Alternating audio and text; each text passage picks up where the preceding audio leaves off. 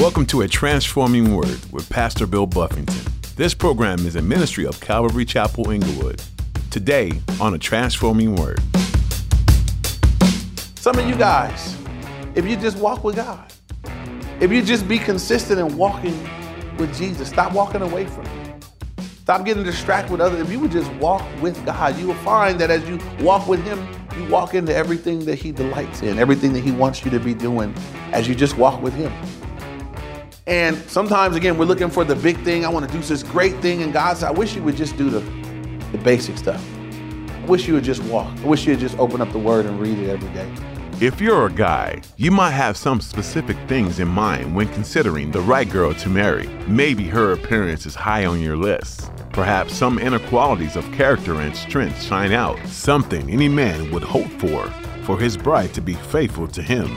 Well, Jesus was no different when he expressed what he wanted to see in his bride, the church. Today, Pastor Bill gets into the details of the many good things that Jesus saw within the church and celebrated.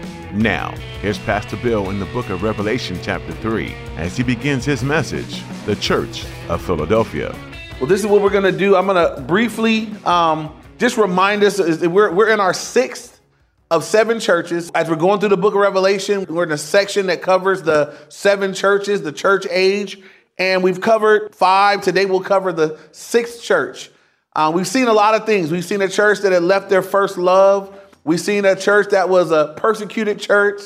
We've seen a church that was compromised, a church that was corrupt. We looked at a church that was dead, the church of Sardis. Well, today we look at the church of Philadelphia, which we are calling the faithful church. Uh, Philadelphia is one of two churches that Jesus had nothing negative to say, only positive. So we really want to pay attention. The other church that he only had positive things to say about was Smyrna, the persecuted church. He had no correction for them. Uh, there was no negative things, only positive. Well, the church of Philadelphia is like them. And if you guys remember, as we study the book of Revelation, which is the unveiling of Jesus, on every page we'll want to learn about him. Amen. So, what we're learning about Jesus as he gives his um, evaluation of these churches, we're learning what he loves, what he hates, what he wants not to happen in the church, what he wants to happen. Every time Jesus gives a commendation, Jesus is saying, This is what I want the church to be like. And every time he gives a correction, we're hearing, This is what I don't want to be in my church. Amen. So as we read this church and we look at what they were like, uh, we're learning about Jesus, how he would like his church to be. Um, so with that, look at chapter 3, verse 7. It says this And to the angel of the church in Philadelphia, write, These things says he who is holy, he who is true, he who has the key of David, he who opens and no one shuts, and shuts and no one opens. And so, first, I want to give us a little background on Philadelphia. It opens as the other letters do. Um, he says, and to the angel of the church in Philadelphia. These letters are addressed to the angels, the pastors, the overseers of the particular churches. Remember, each one of these was actually a church uh, that existed, and they were given to the leaders of these churches. We know that each letter was written to the church at large, because at the end of each letter, Jesus says, He who has ears, to hear. Let him hear what the Spirit says to the churches. Says that to all seven. So while it was addressed to a church, he says, I want this to go out to all my church, um, that we would all benefit from these things. And so he says to this church in Philadelphia. So a few things about them. Uh, what kind of an area were they in? What kind of a, a people were they? Um, the people of the church in Philadelphia was situated. It was a major Roman road where some of the other churches also found themselves. It led from Troas to Pergamos to Thyatira, then to Sardis. Then it ended at Philadelphia on the east. And so it's on the little travel route that you'd see all the churches going, you know, on. It was on a, a major road. The city got its name. So Philadelphia means we call it brotherly love. This is not Philadelphia in the East Coast, by the way. Uh, all these are churches in Asia Minor, present day Turkey. Um, and it's interesting, it got its name. There was two brothers who were influential in founding the city. I can't really pronounce his first guy's name. It's Eumenes, E-U-M-E-N-E-S, the second. He had a younger brother named uh. Ateliad, Yeah, I know what I'm saying. A-T-T-A, something, something, L-I-D the second. His younger brother, here's a big deal. His younger brother was being tempted by Rome to basically to go against his older brother and to gain favor with Rome, and he wouldn't do it because he loved his brother so much. And so these two founded the city. They called it the city of brotherly love. They named it after him. He was nicknamed this brother Philadelphus, which means brotherly love. That's where the city got its name from. About the city during the time when the, the letter was written, um, it was pagan. It was mostly a pagan city. Um, they had really fertile fields, so they grew grapes really well in the area. They had a lot of pagan gods, a lot of things that they worship. One of note was Dionysus, was the god of wine. So because they had all of the, the fertile wine vineyards and whatnot, um, Dionysus was worshipped here, uh, the god of wine. Some people called Philadelphia, they called it Little Athens because there were so many temples to so many different gods all throughout the city. So they had a lot of pagan practices going on in the city. Uh, they also suffered from, or they had earthquakes like California. Uh, Philadelphia, also Sardis, both had earthquakes. They had a large earthquake at one point in where it was such a devastating earthquake that they were people were mostly moved out of the city for a season uh, until things were repaired and put back together. That'll be important later as God gives them some some words at the end, you know, that they'll they'll never be moved. They're going to be pillars in the house of his God. God is saying you guys will never have to move. He says this to a church of people that were, you know, they were accustomed to things happening where they were being moved out because of the earthquakes and the things that were going on.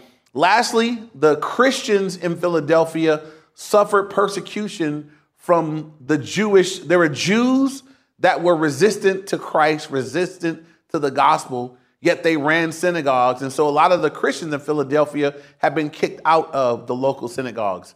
Um, they couldn't worship there. So they suffered persecution from, there was Jewish opposition that they suffered persecution from. So with all that kind of background about the city and the people and what was going on, Jesus says, and to the leader, the angel, the pastor of this church in Philadelphia, right? And remember, every time uh, Christ displays, he, he, uh, he depicts himself in some way, has something to do with his message to the church. So listen to what Jesus says about himself to this group.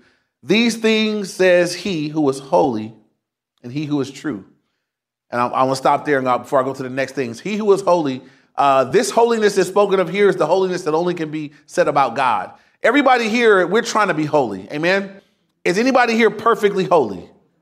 Anybody?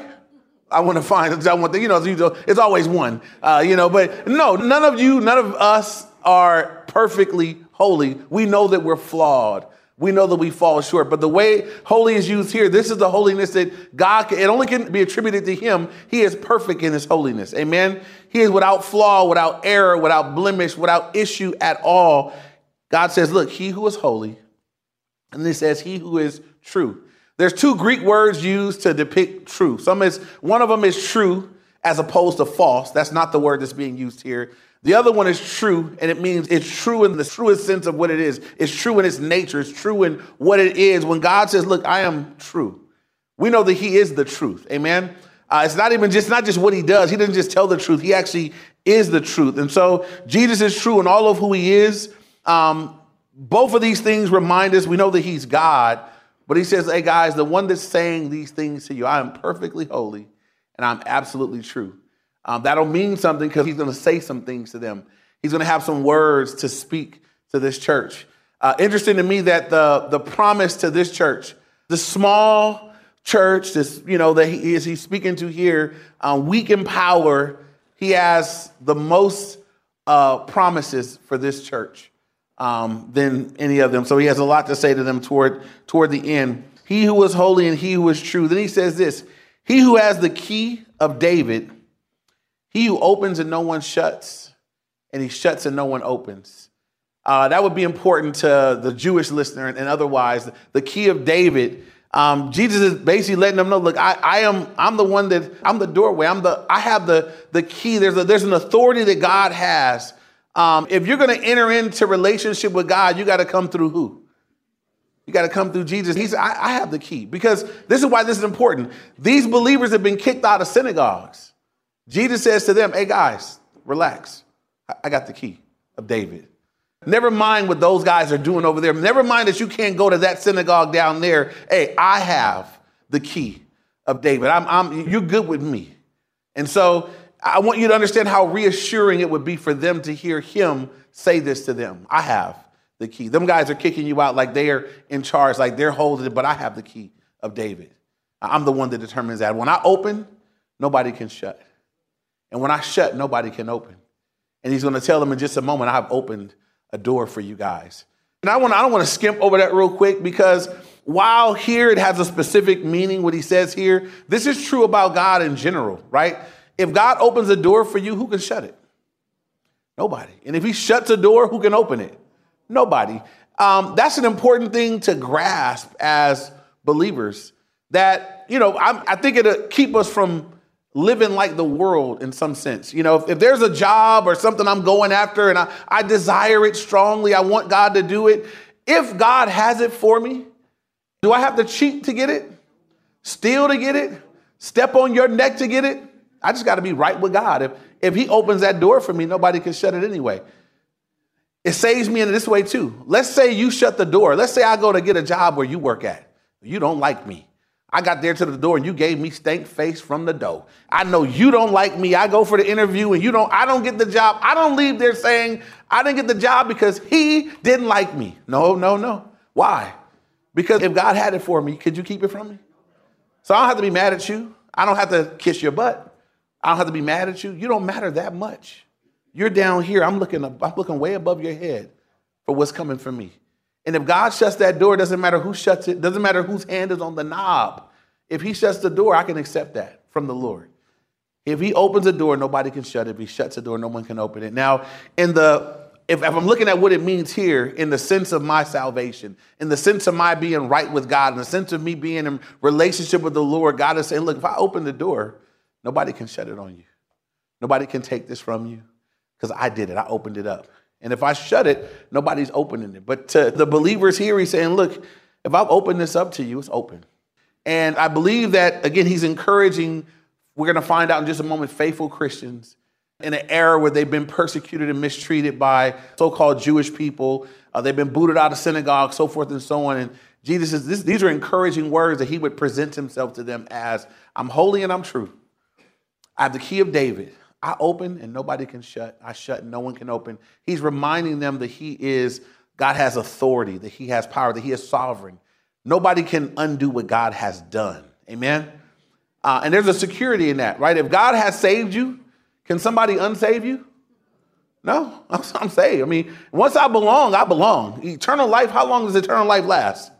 So if I got eternal life, then ha, ha, you know, I got eternal life. I'm, I'm in, I'm with him. Um, there's a security and a comfort in that that I think we need to have, right? God wants us to have. In 1 John 5 13, he says, These things I've written to you that you may know that you have eternal life. God wants you to know it. And so he tells them here again, He opens and no one shuts, and shuts and no one opens. If you're a note taker, this is a quotation from Isaiah 22, uh, verses 20 through 23. You can go look at the context there. Um, but I'm moving on. Look at verse 8. He says, what he says to all the churches I know your works. Again, he says this to every one of the churches. And sometimes after he says, I know your works, he has some commendations and then he would have some corrections to the church in Sardis, the dead church. If you guys remember, after Jesus said, I know your works, he had nothing positive to say. And I told you guys, that's not the church we want to be. If God have nothing good to say about that means ain't nothing good about you. Because if there was anything good to say, he was always faithful to say it. But imagine a church where God would say, I got nothing, just skip the positive. I got nothing good to say about you. Well, this church, God would say, I got nothing bad to say about you. All I have is commendations for you guys. Um, and so that causes me to want to, I want to hear this. I want to hear this church that God says, I only got good things to say about you guys. Because I'm, I'm learning about Him and I'm learning how to be that kind of Christian, that kind of believer, that kind of church where God says, I got nothing bad to say about you. Wouldn't we all like to be that? I want to be that. Um, and so let's listen. He says this in verse 8 I know your works. See, I have set before you an open door, and no one can shut it.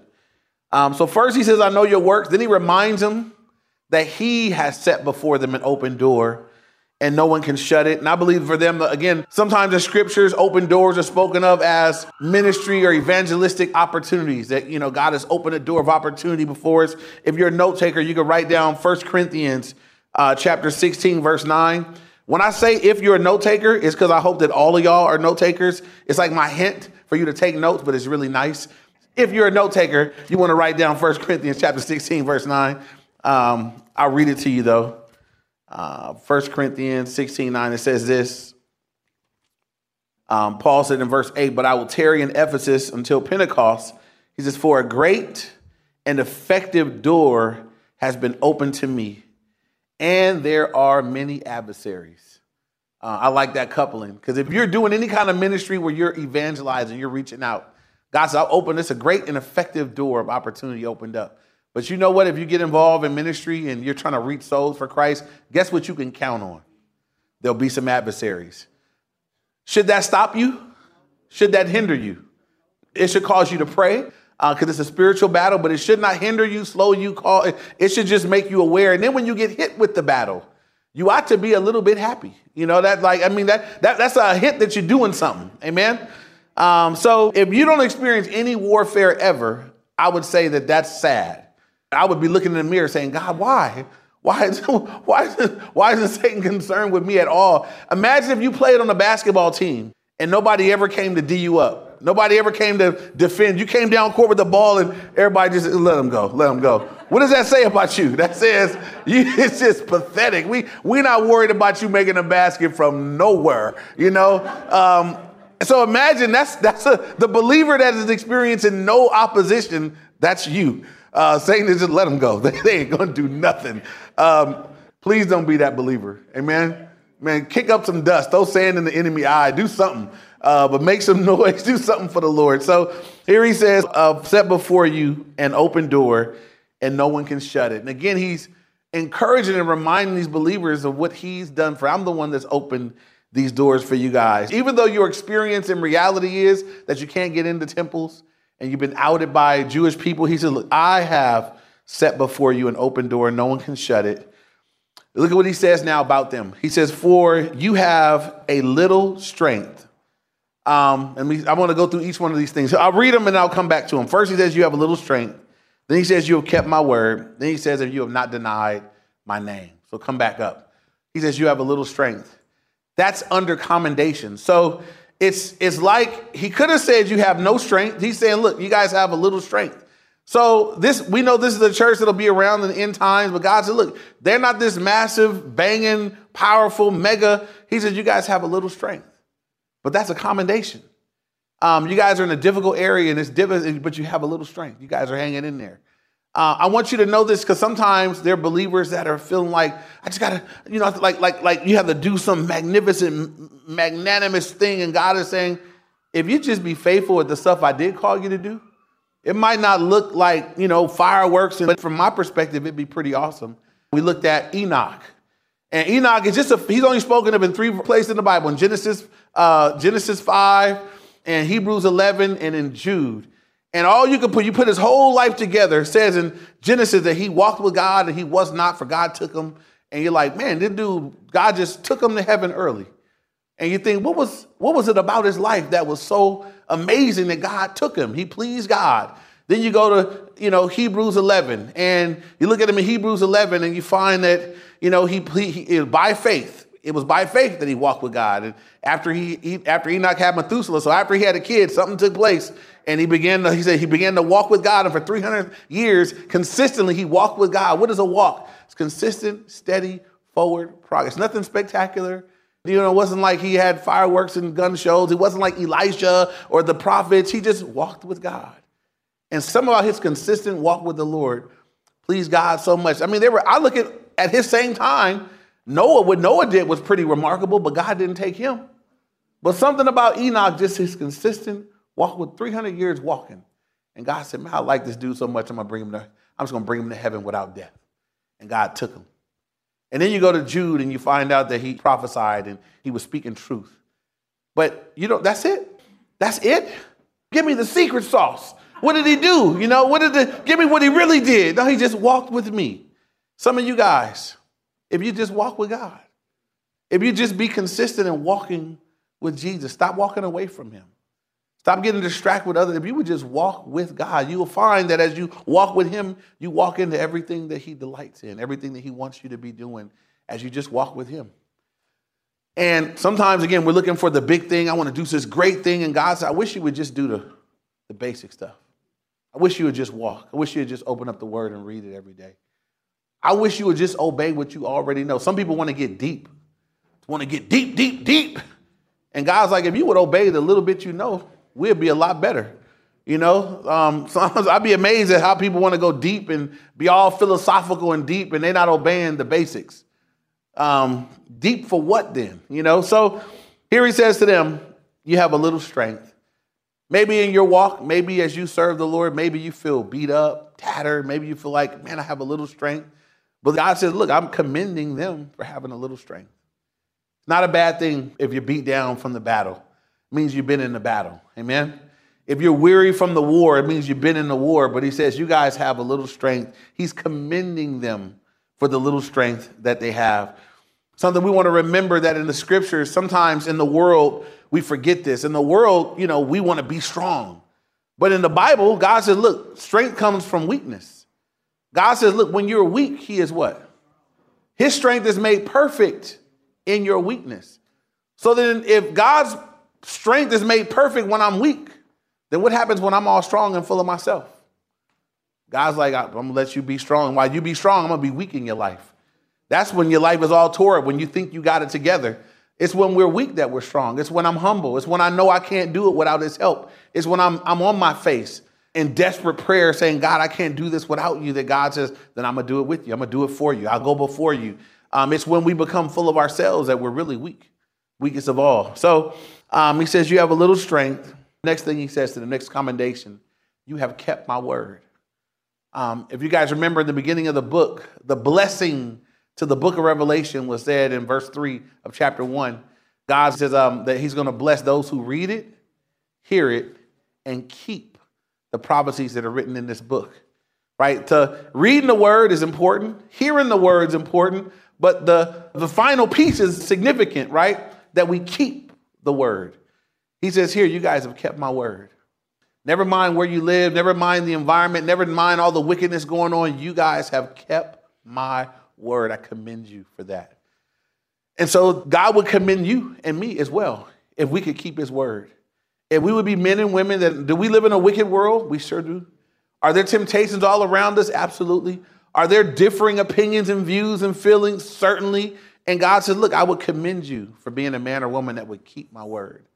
That you wouldn't let society tell you what my word says. You tell the world the society what my word says that we wouldn't bend the rules we wouldn't change god's words we wouldn't take out the inconvenient verses and leave the convenient verses but god says you kept my word there's never been a generation of believers that weren't tempted to leave the word of god you know that that's always going to be a place of battle a place of war the enemy's going to always attack if you go all the way back in the beginning of your bible you learn how satan wars satan the first thing he ever came against was the word of god you know that he told eve has god indeed said that you can't eat? I mean, she's brought into question the word. Did God really say that? And the insinuation was, because if he did, that's messed up. Right? Did God really say you can't eat of all the that is messed up. All them trees, you can't, you can't eat of all the trees. What God had really said was you can eat of all the trees except one. But look at how Satan flipped it. Did God indeed say? Don't be surprised that same thing is happening today. Does the Bible really say that's not what the Bible really means? You got people that don't even know the Bible quoting it and twisting it and maneuvering it and you know maligning it. God says, look, this church kept my word. We want to be a church that keeps the word. But here's the deal: you can't keep the word you don't know.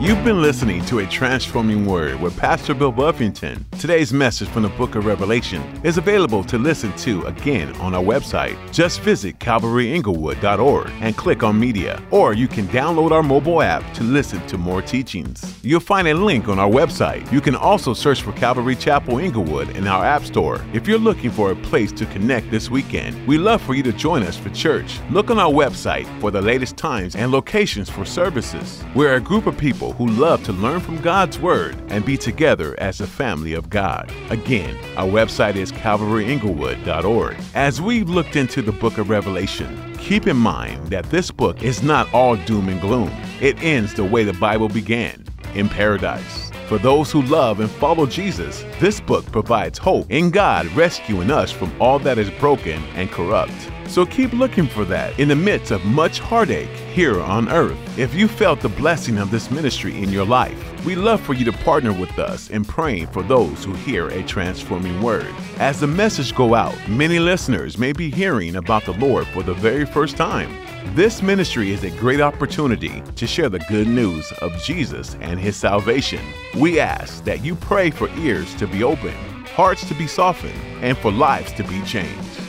That's all we have time for today. Join us again for another edition with Pastor Bill on a transforming word.